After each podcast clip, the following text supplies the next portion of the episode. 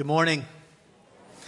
Uh, I hope we're doing well. Uh, how many of you were with us last week?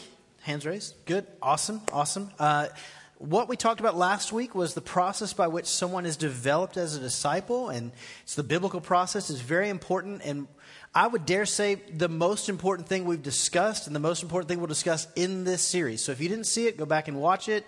Today, I only intend to unpack further Um, that part that we couldn't get to last week, and that is in the action section of the spin cycle. We talk about who God has made us to be versus what we do, and how our doing is informed by our being. We are who He says we are. Amen? We are not who we say we are. Amen? When an artist or inventor creates, they do so with express purpose. The creation, it's theirs. And when it comes to manifestation, it's simply a palatable, uh, intangible manifestation of the thing that was in their heart or mind before we could see it. When the narrative of Genesis tells us that God spoke into existence everything we see as creator, the creativity of God was put on display. In Genesis one, it says, "In the beginning, God created the heavens and the earth." In Ephesians one four, it says, for he chose in him, for he chose us in him before the foundation of the world. Genesis one twenty-seven says, so God created man in his own image. He created them in the image of God. He created them male and female. Psalm twenty-four one says that the earth and everything in it, the word, uh, the world and its inhabitants belong to the Lord. So, um, what the Bible is saying is that we were created and we have a creator. And if by no more than the relationship of creator to created, we're related to him. Now, if we're going to take the title his, that means that we have to accept his plan, his will. And we have to submit to the fact that we couldn't save ourselves. How many of you have experienced that in this world, there's evil desire and self-worship? Okay, obviously. So in order to uh, accept and become his, Jesus died, shed his blood, spilt uh, all that as atonement for you and I. And we have to be able to embrace that, say we need, we have a savior, we need a Lord. I don't want to save myself. I don't even want to live for myself anymore. I want to worship you. And through that process is how we become his. Otherwise, we walk around with this intention, this plan, this design. And uh, and we use it for ourselves, only becoming the ugliest picture of ourselves. We were created for his express purpose, and he has an intent for each of us. That's our first point. We're created. In Proverbs twenty-two six, it says, train up a child in the way that he should go, and when he is old, he will not depart from it. This passage intends more than attending church and training a child morally. Okay? We, we okay? All right. So what it intends is that children have a specific God-given bend, and it is our responsibility as parents to know and understand that bend. It's important for us to understand our children. How many of you have children and you recognize that you can't talk to one child the same way that you do the other child, whether even in encouragement or correction? How many of you recognize that? How many of you? Yeah. You as a child, your parents needed to speak to you differently than they did your brother or sister because you have an individual bend. You you can try to talk to all your kids the same, like one big paintbrush, like a broad sweep. But what you're going to find is you're probably ineffective in the life of one of those kids, and you're going to find yourself hitting a wall.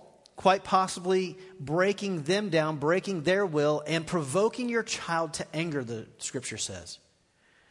However, if you'd simply take the time to get to know your kid, begin by addressing him in the way that speaks to them most.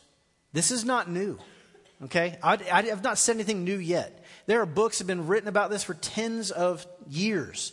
How many of you have ever heard of Raising Boys? Raising Girls, the five love languages, okay? Yes. All these authors have told us their specific ways that we are to teach to our kids, talk to our kids. You as a person, as a kid, would needed to be spoken to in a specific way. But let's suppose Let's suppose that even more is going on in their de- than their developmental stage, their gender, or even their love language preference. Let's suppose that what Solomon is hinting at here is that your child, with their deep sensitivity to hurting people around them, or their deep sense of justice and empathy, or their God-given ability to be that magnetic persona that has a tendency to just be the life of the party, that sense of humor that kind of gets everyone going. Let's imagine that more was going on than just a personality or a trait, and God intended more for that kid who has to be the life of the party. Maybe God intended them for more than just being the class clown. Okay? So let's suppose that more is intended. And this is more than personality or even spiritual gift, because spiritual gifts can change. But rather, God is intricately designing and had a plan and a will and a call on each child's life. And what if the shape that God designed them in was used for the unity of the body and the advance of the kingdom?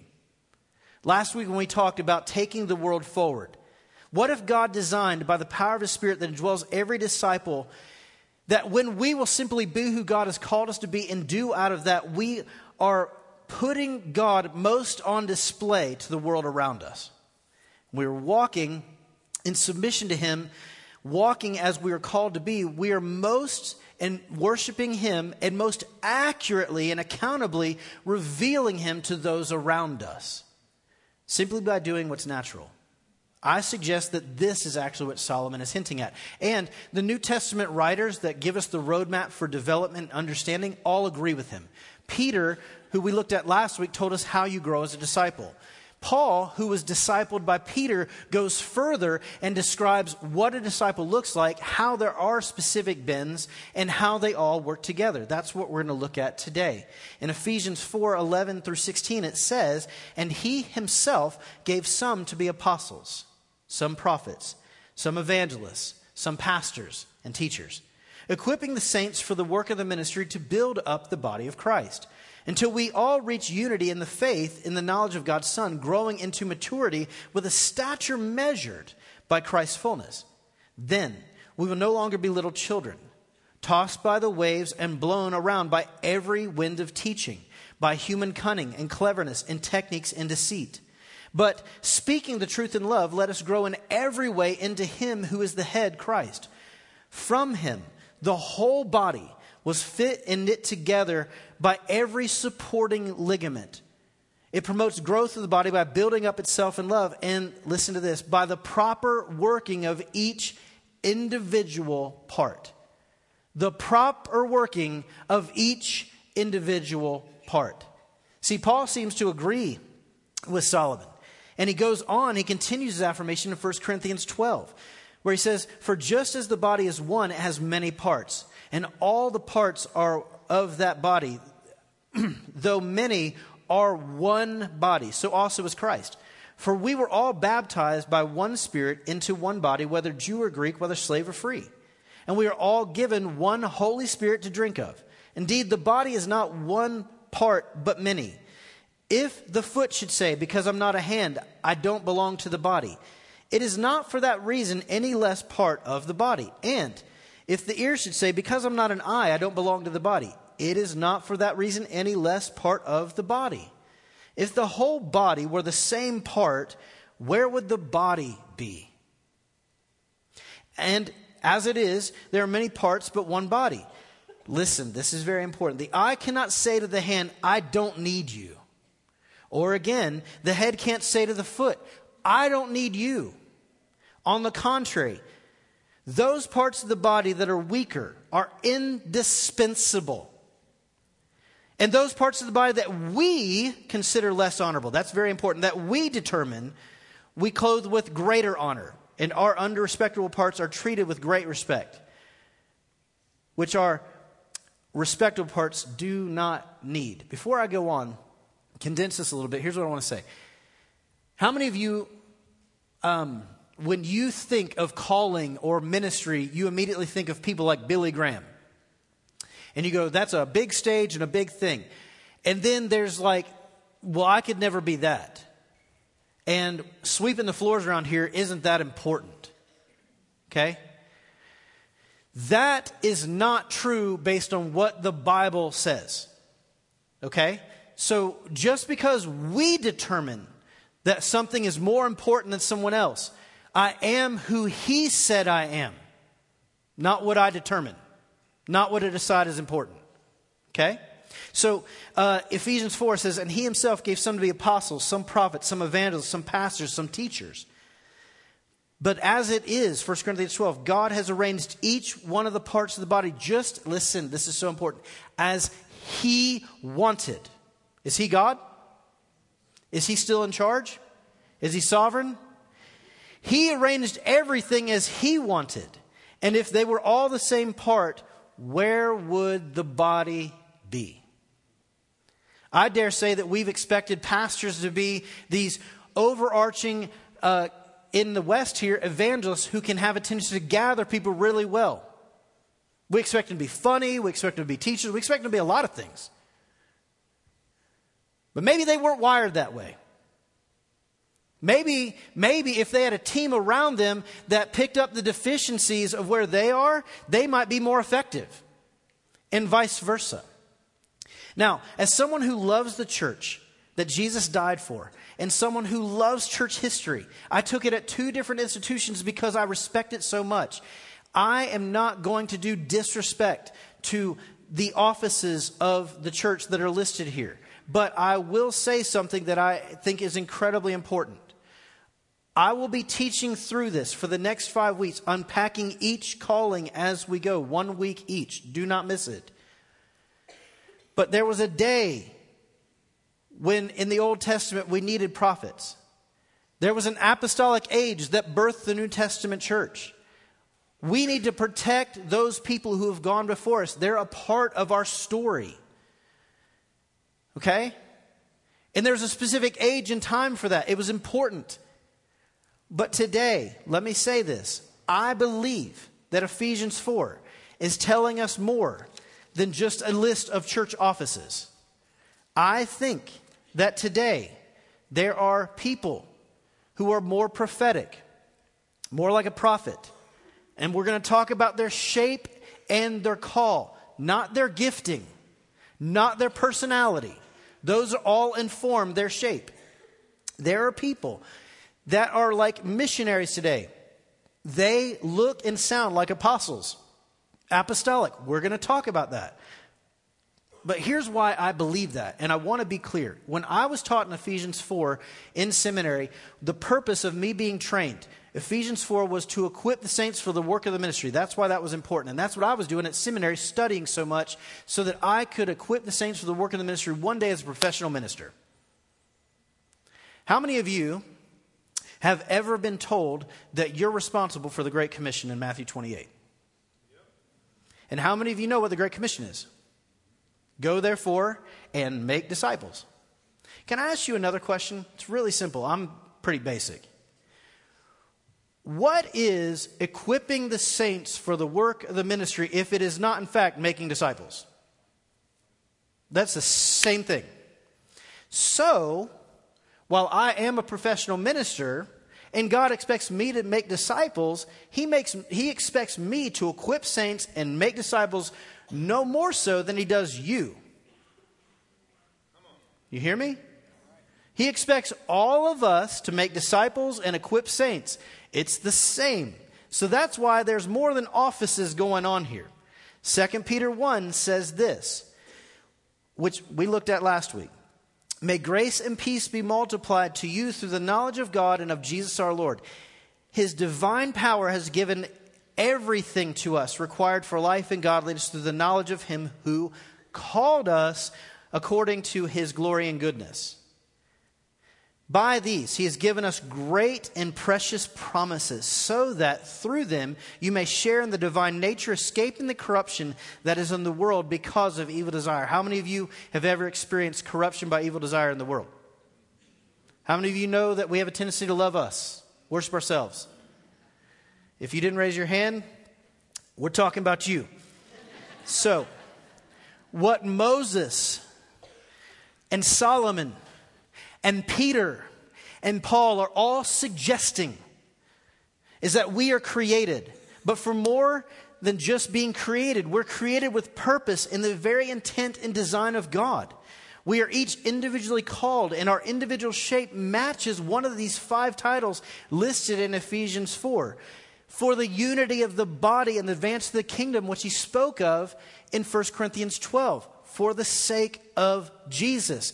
In the fullness of Christ. Hello? We're created with purpose. Point two, we are called. We are called, as already stated, his designing us, his intending us was intelligent. And it wasn't ambiguous. How many of you grew up in the church? Hands raised. How many of you heard some statement like this as you were raised in the church? Every member is a minister. Hands raised if you heard something like that before. Yeah, absolutely. I grew up with that, and, and it's not wrong. That is right. But how many of you, that statement was taught only to you in ambiguity? There was no teaching that helped you to develop, to understand what it meant to be a minister of the gospel and why you look the way you do. And the part that you play is more than just doing a job. It's that you are called to be and walk as he's called you, and that being will inform your calling. Let me be more clear. In America, we have a tendency to do this to people when we walk up to them. Hey, how you doing? I'm Justin. What do you do? And based on what they say informs me so that I can put them in a category that tells me how intelligent or unintelligent they are. So that I can categorize them and know how to deal with them. We have a tendency to make our value in America based on what we do or what we do or do not have. Hello? I believe that Jesus died so that you and I could live, and it was a death that intended far more than that.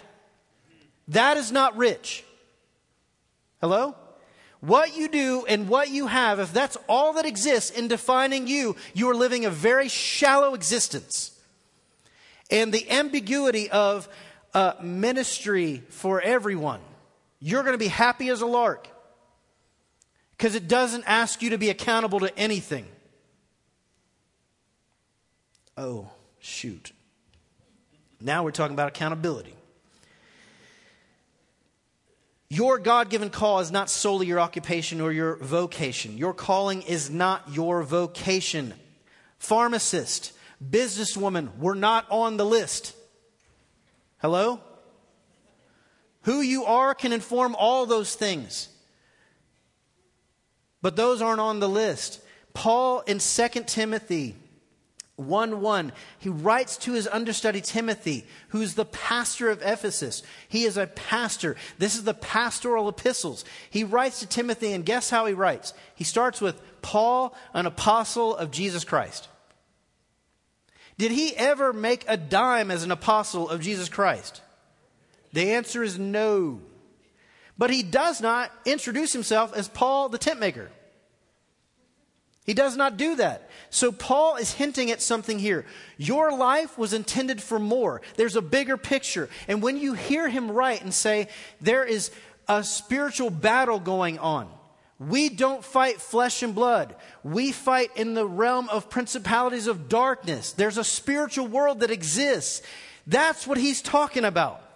He's talking about you were made for more. You were made for eternity. And when you know who you are and how you are called, it'll inform what you do. Most of the world should be able to identify this. Most of America should be able to identify with this because more than eighty-five percent of Americans make a paycheck for something they didn't study in college.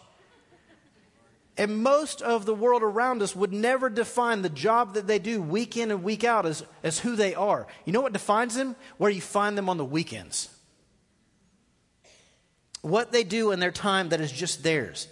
What Paul is saying is that if a member tries to decide, listen, I want to read this, I want to read this again in First Corinthians twelve. Indeed, the body is one, not one part, but many. If the foot should say, because I'm not a hand, I don't belong to the body, is not for that reason any less part of the body. Let me go further with that. If we are living in a world that because someone does something for a living that determines their value, then we may also have a tendency to categorize the popular and the unpopular. We may have a tendency to think that certain functions are better than others. And if we decide, because he said, you decide, not me, I don't res- I'm not a respecter of persons, you decide to treat something as less valuable. If you decide that it's unvaluable, or you develop calling or even gift envy, because that person in the body who does it does not have, um, believe that their specific call contributes or, listen, isn't recognized as much as it should be. Paul says this, that the entire body suffers. Let me say it again. If one member in the body suffers, the entire body suffers. We have an enemy. He's called the father of all lies, and he was called the accuser by Jesus himself. He lies to us, crippling us from doing as we are called. Every lie in the world is about value. Every lie in this series you're going to hear me give is directly tied to your individual function, your individual shape. The thing God intended you to do, and he's lying to you about it. But here's what I want to say before we get to lies. No one calling is more important than any other calling. Yeah. No one calling is more valuable than any other else from God's perspective. They are all important, they all work together, and they are intentional. The entire body will suffer if we begin to force people to do, because we decide we don't want to, to do our job. We ask them to exert more energy than they were naturally expected to. Let me give you an example. How many of you have ever driven a stick shift? Okay? Four things go on at once. Now, I mean, really five, because you need to be able to see the road in front of you, so you got eyes engaged. Your right hand is going to do what? Shift the steering column. The, the shifting column. Your left hand is going to what? Steer. Your left foot is on what in a stick shift? The clutch. And there's this incredibly important balance that has to be found between the right foot and the left foot when driving a stick shift, because the right foot is on the what? Accelerator. And if you don't give the right amount of gas as you're letting out the clutch, what happens? You stall out. You go nowhere. Let's imagine the right foot stays connected to the body. We didn't sever it, didn't cut it off, but it just decides, I don't want to be a right foot today. I don't want to accelerate. I don't like that job. I have gift envy. I want to be the one shifting. Can you imagine someone trying to shift with the right foot going down the street? You look foolish. You go nowhere. Can you imagine trying to drive a stick when the right foot decides, that's not what I want to do. I don't want to accelerate. You literally just got in the way. You force every other member of the body to work twice as hard to accomplish moving this car forward because you decided that I don't want to do this. That's not what I want to be. I don't want to be a right foot. God is incredibly resistant of pride and arrogance. The eye cannot say to the hand, I don't need you. We should not be looking at right feet going, we don't need you, unless we want to stall out or unless we want to crash. We can't look at the body, and the body can't decide that it has no, no importance. The head can't look at the feet and say, I don't need you. James four says this, God resists the proud but gives grace to the humble. We can only expect the stiff arm of God when we stiff arm him or our brothers or sisters or our God-given call.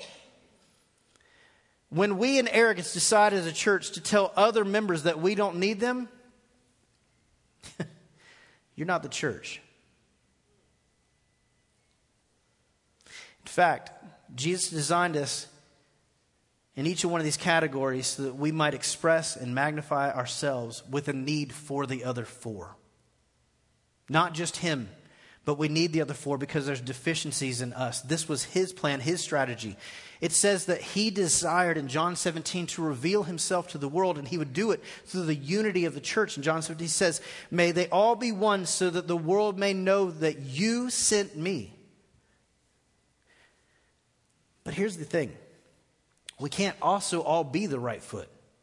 We can't all just decide the right foot gets to accelerate. I want to go fast. We cannot all just decide.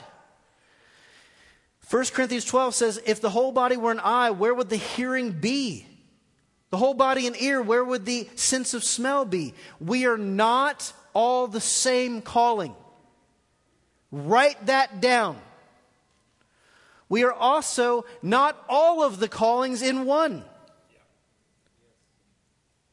If you were, honey, you'd be Jesus. You would not need a Savior, nor would you need anybody else. The first and, and greatest commandments were, love him with all you have. You need him. Second, love your neighbor as yourself. You need him. So you are not all the same calling, and neither are we all the callings in one, or some strange combination of two. Has anyone ever witnessed a... a A foot hand before? I have not. I've never seen a hand and foot fused together. It's not what I've seen. In fact, what I have seen is a hand stand. I've seen people stand on their hands. You seen that before? Now, I've seen impressively people stand on their hands for long periods of time. How many of you, pff, blow my hair back, I've seen people walk on their hands for long periods of time. People who train at it get good at it. But is standing on their hands ever going to be more effective than the designed intent of a foot? No. We are going to be called to operate at times because the lack of that calling being around, or God just needs it. God will call you in a season to do things that is not your natural call, and you can do that. But it doesn't mean you evolved into that thing. A foot doesn't become a hand. Hello? It would be really weird to watch a hand become an eye. We're not doing that. That's not what happens. You have always kind of been this thing because God decided when he dreamt you into existence, this is what he wanted you to be. And this is how you most contribute and most accountably worship him, is when you just be who you are. It's exciting. Paul wrote to Timothy and said, do the work of an evangelist. Was he an evangelist? No. He was a pastor. Who in a season, Paul looked at him and said, you have people trying to take over your church with false te- teaching. You have to fight for that, and you got to come back to the sole aspect of the gospel. For a moment, that's going to be important. There was only one evangelist spoken of in Scripture. We will discuss him. His name was Philip. He did not ask Timothy to become Philip. He said to work like Philip. Hello? Because he knew how he was designed. God gave some to be. We did not decide. The whole world gets out of balance when we start bumping into one another with gift envy, or more importantly, because gifts are different. They can change. Callings do not. They do not morph. Your shape is your shape, God-given. And when you decide, like the right foot, I want to be the left hand and I want to steer, everything gets off. And you force everyone else to do work exponentially harder than we were intended to. Unity does not look right to the world because they go, that guy looks like a foot. Why is he steering? That's weird. I want nothing to do with that. God designed that it would be our unity that would reveal himself to the world and advance the kingdom. They work together, point three. Evangelists gather and recruit. Prophets tell and give vision. Apostles rally, employ, and incend. Pastors lead, encourage, correct, and defend, and teachers incrementally instruct. Let me show you what I mean.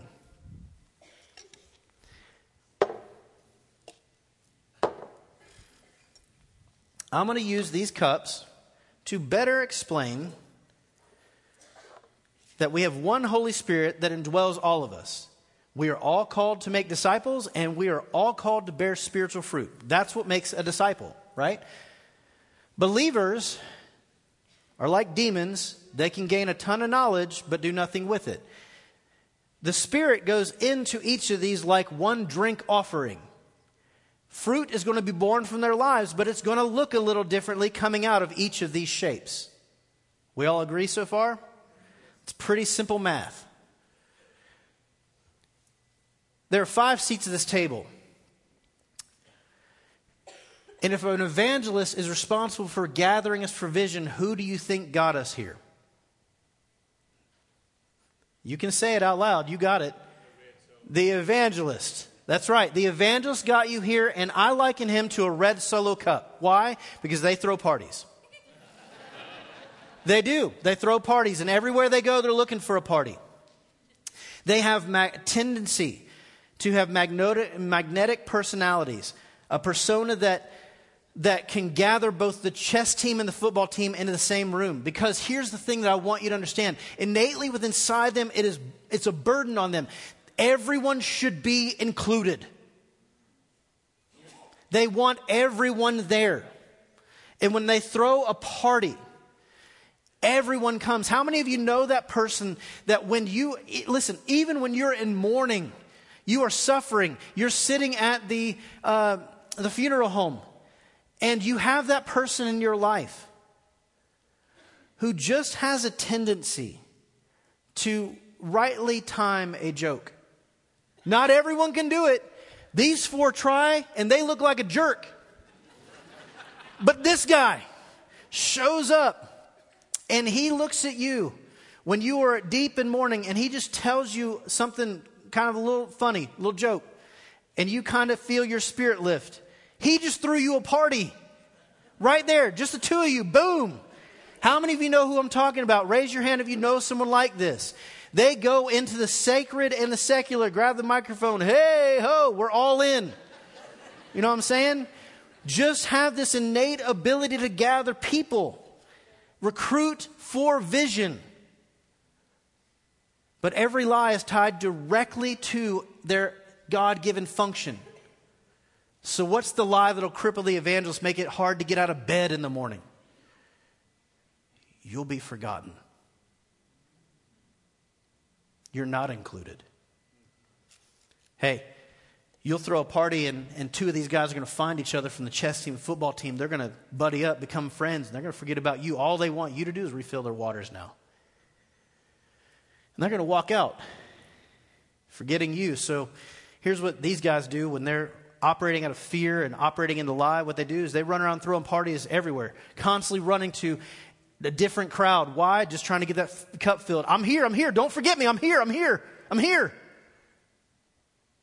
Even when uninvited, I'm here. But they have a God-given function and talent for doing what the others cannot. They gather for vision.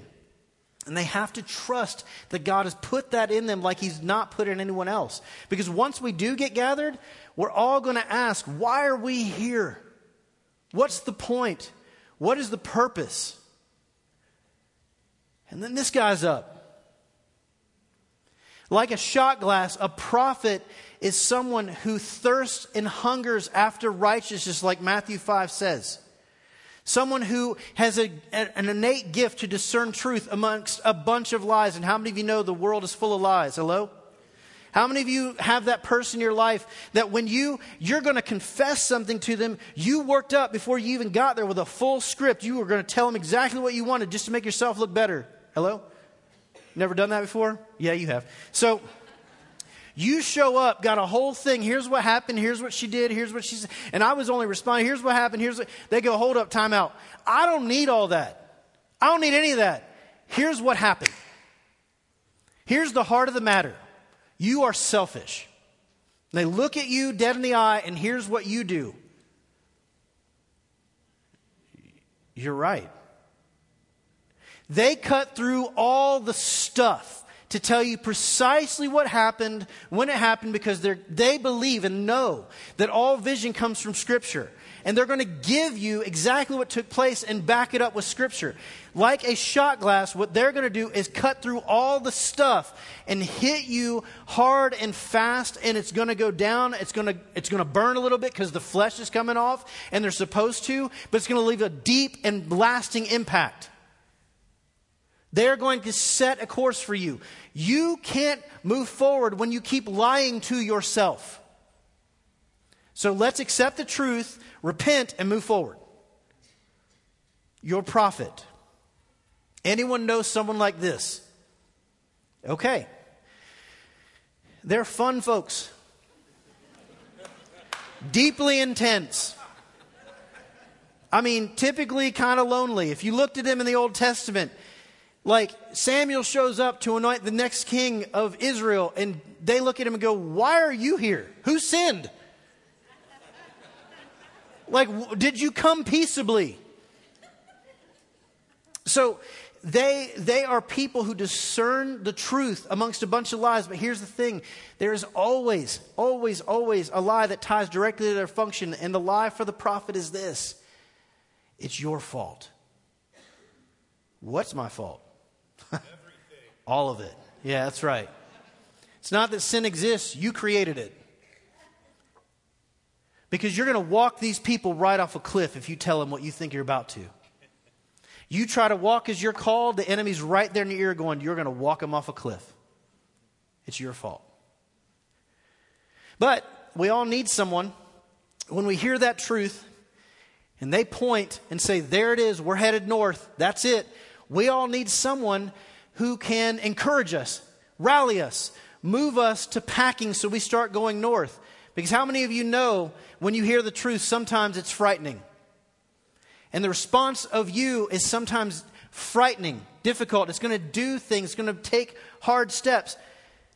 But in a moment, so that you're not crippled by fear, they go, how many of you have ever been north before? And you go, I haven't. I'm scared. I'm terrified. They go, you should pack. It's awesome. And all of a sudden you go, I feel like I should pack. The kid when you were growing up who had the tendency to influence everyone around them. This is your apostle. Like a wine goblet, broken out in only the most important of times. Those spiritual benchmarks, benchmarks that kind of nudge us out of the nest and move us forward when we'd otherwise be crippled. These are your people who hear that less than two percent of Vancouver is Christian, and they go, I'm going. I'm going to take the gospel there, give that message away, and let community form around it. We need to send someone. That's what they do. Like a, your kid who was walking with you on this fifty-foot trestle. And they look at you and go, hey, you should jump off of here. And you go, that's fifty feet into like rocks. I'm going to die. And they'll go, no, nothing will happen. You won't even get a scratch. Do it. Man, I feel like I should do this, you know. And we jump. Not even a scratch. What do you do next? You turn and go, oh my gosh, I survived and I don't have a scratch. What's next? Because these people have an unmeasurable gift of faith, and they, like entrepreneurs, like missionaries, will nudge, move the church forward and keep them from otherwise getting crippled by fear. They cannot help but lead to Jesus. Or if they're crippled by the lie, lead away. Influencers unsubmitted to Jesus just become the biggest manipulators in the room. What's the lie of the apostle? There is no straddling the fence. There is no half in, half out. There's not ninety-nine foot in, one percent out. There is, it takes everything. It's going to take all of me. And so here it is. Is this Jesus thing even real? Because it's going to take my life. So if the enemy can cripple the apostle with the, the doubt that it may not be real, they'll stop nudging people forward. The church stops and gets crippled by fear, and we don't ever see all that God intended in the kingdom's advance. Hello? Is this even real? Once we go, I'm packed, I'm ex- kind of excited about it, but I'm still kind of scared. The pastor steps up like a coffee cup and goes, hey, are you afraid? Don't be. I'm going to be right here with you. I'm going to get out a little bit in front of you like a shepherd, give you an example of where to follow, and you can come right behind me. I'm going to walk beside you. If you fall down, I'll pick you up. I'll bandage you. I'm going to I'm going to make sure as I get behind you, make sure you don't look east or west or south. I want to make sure you keep going north. I'm going to walk with you. I'm here for you. I want to drink you in. I want to know everything about you. I want to be deep and deep-seated. I want you to know me and know you, and I will defend you. I will make sure that no lion or bear comes after you. I'll take it by the beard and I'll wrestle it to the ground. I'm for you. I'm for you. I am going to make your ability to walk out this vision north safe. I'm here. But when you are there for everyone, there's a lie that the enemy tries to cripple you with. You're their doormat. You'll be there for everyone, but in the end, no one will be there for you. Right? So, yeah, go ahead. All of a sudden, when I start to hear that lie and I get crippled by that lie, I don't even want to get out of bed anymore because I've been there for everyone. I've gone down rabbit hole after rabbit hole. And when I when I get thrown down a rabbit hole, where is everybody? So I make it safe for everybody, but no one makes it safe for me. And lastly, so we've been gathered for vision. We've had vision set and protected. We've been rallied to vision, and we know that it's going to be safe to do this vision. But what and how and why are we going to execute this vision, teacher? How many times did the disciples look at Jesus and say, teacher or rabbi, what's next? He goes, I'd love to tell you, you're not ready. They have the ability to discern and the wisdom to know what everyone can handle. They go who, what, why, when, how. They set an itinerary and agenda for going north, and they show us how to execute it, when to execute it, why to execute it, how it's going to work. Incremental instruction comes out of them. The Spirit of God goes in, and it comes out as the people can handle it, and it teaches us how to execute the vision that God has given us. Hello? What'll cripple a teacher, though? What will cripple a teacher from giving away the in- incremental truths of how to execute this vision? You're not good enough. You didn't actually get that vision. You don't know. I mean, if you're the one responsible for them executing the vision, do you even understand the vision? You're too dumb. You don't have enough degrees. You don't have enough experience. You don't have enough accolades. So you, you don't deserve. You're right. I'm not good enough. And so I don't even want to get out of bed. You hear that? Every lie is about value. Every lie is intended to cripple the God-given function of every person in this room and how they most contribute. And we're not here to answer your calling today. We're starting a fire. We're not answering these questions yet.